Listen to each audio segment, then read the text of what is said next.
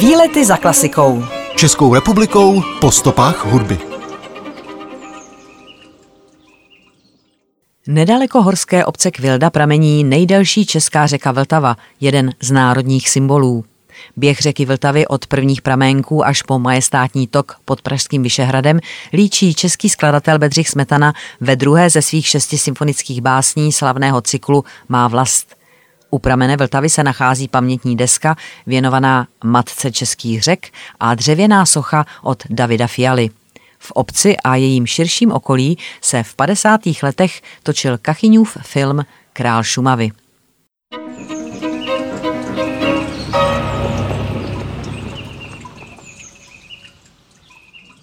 Český hudební skladatel období romantismu Bedřich Smetana, který se narodil roku 1824, se hudbě, zejména hře na klavír a kompozici, věnoval od raného mládí. Svou tvorbou i svým dalším působením znamenal Bedřich Smetana klíčovou postavu pro formování novodobé české kultury 19. století. Byl výtečným pianistou i komorním hráčem, působil i jako pedagog a hudební organizátor. Pražský hudební život obohatil o cykly symfonických koncertů, které realizoval s orchestrem prozatímního divadla, v němž působil jako kapelník. Na vrcholu tvůrčích sil roku 1874 Smetana ohulchl. Musel se vzdát všech veřejných činností, odstěhoval se na venkov a plně se soustředil na komponování.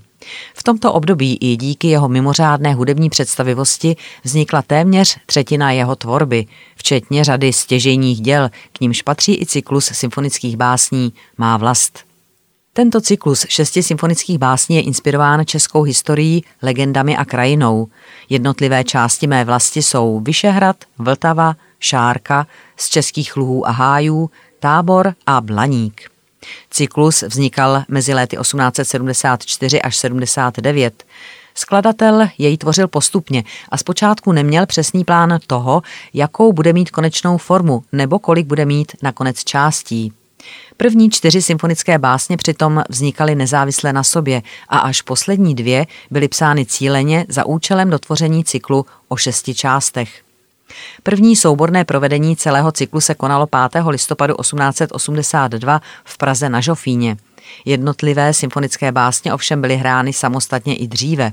Má vlast byla vůbec první nahrávkou, kterou zaznamenala Česká filharmonie na gramofonovou desku, a to v roce 1929 pod taktovkou dirigenta Václava Talicha. Dnes je považována za vrcholné dílo nejen Bedřicha Smetany, ale české klasické hudby vůbec. Každoročně se hraje 12. května v den výročí Smetanova úmrtí jako první zahajovací dílo na Mezinárodním hudebním festivalu Pražské jaro a též 28. října v den české státnosti.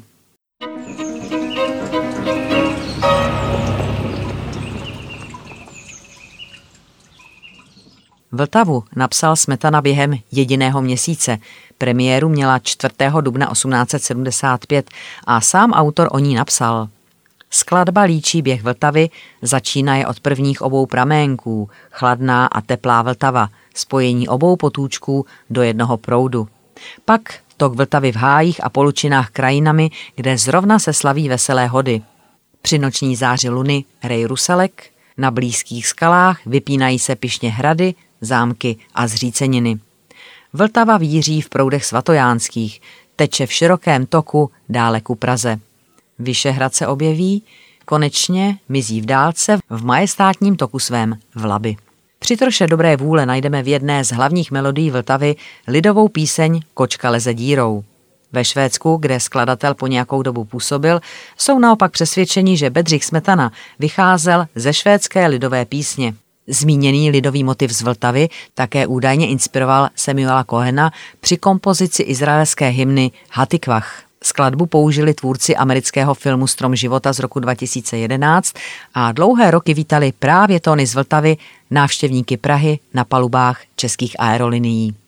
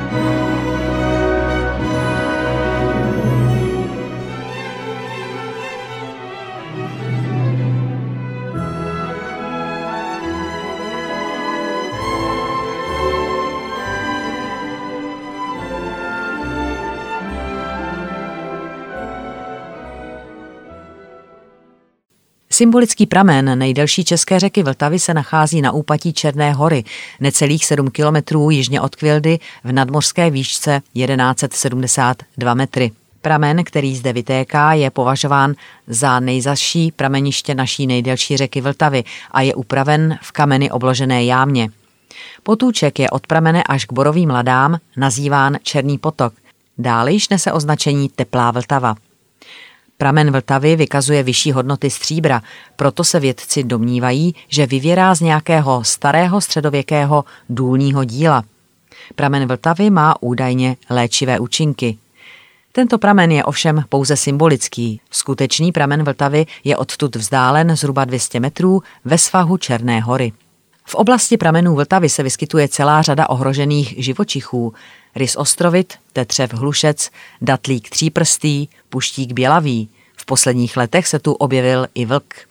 Přímo v rašeliništi žije jeden z pozůstatků poslední doby ledové, motýl žluťásek borůvkový.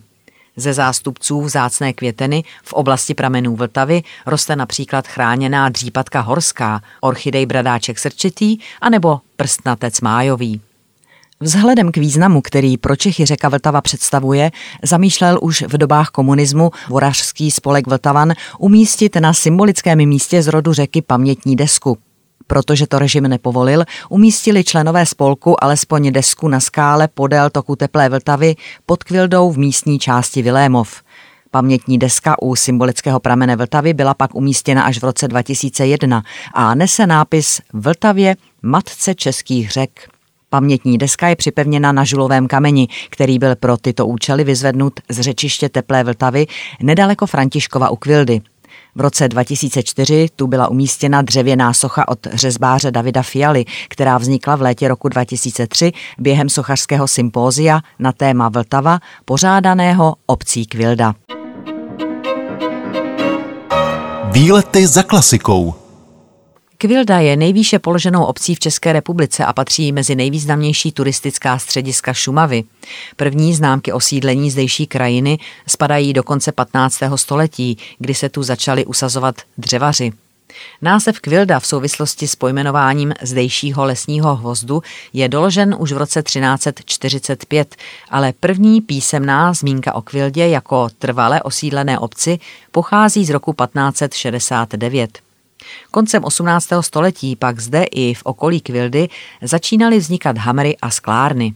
Uprostřed vesnice stojí kamenný novogotický kostel svatého Štěpána, vybudovaný v letech 1892 až 94. Podobně jako mnohé šumavské chalupy je kamenné zdivo kostela obloženo šindelem, aby bylo lépe chráněno před nepřízní zdejšího počasí. Kvilda se může pochlubit několika českými neji. Krom toho, že je nejvýše položenou obcí v republice, je také nejstudenějším místem. Pramení tu nejdelší řeka a nachází se tu unikátní strop společenského sálu, který byl zařazen i mezi rekordy světové a je zapsán v Guinnessově knize rekordů. Zvláštnost tohoto sálu z roku 1935 spočívá v jeho skořepinové konstrukci. A takové sály pro veřejnost jsou v celé Evropě pouze dva – do roku 2013 měla Kvilda také nejvyšší živý vánoční strom, jímž byl 26,5 metru vysoký smrk, rostoucí u kostela svatého Štěpána. V roce 2019 však musel být po napadení kůrovcem skácen. V obci a jejím širším okolí natočil v roce 1959 režisér Karel Kachyňa se svým štábem film Král Šumavy – drama o tajemném pašarákovi, který v roce 1948 převádí ilegální uprchlíky skrz nebezpečné močály přes hranici do Německa. Výlety za klasikou. Českou republikou po stopách hudby.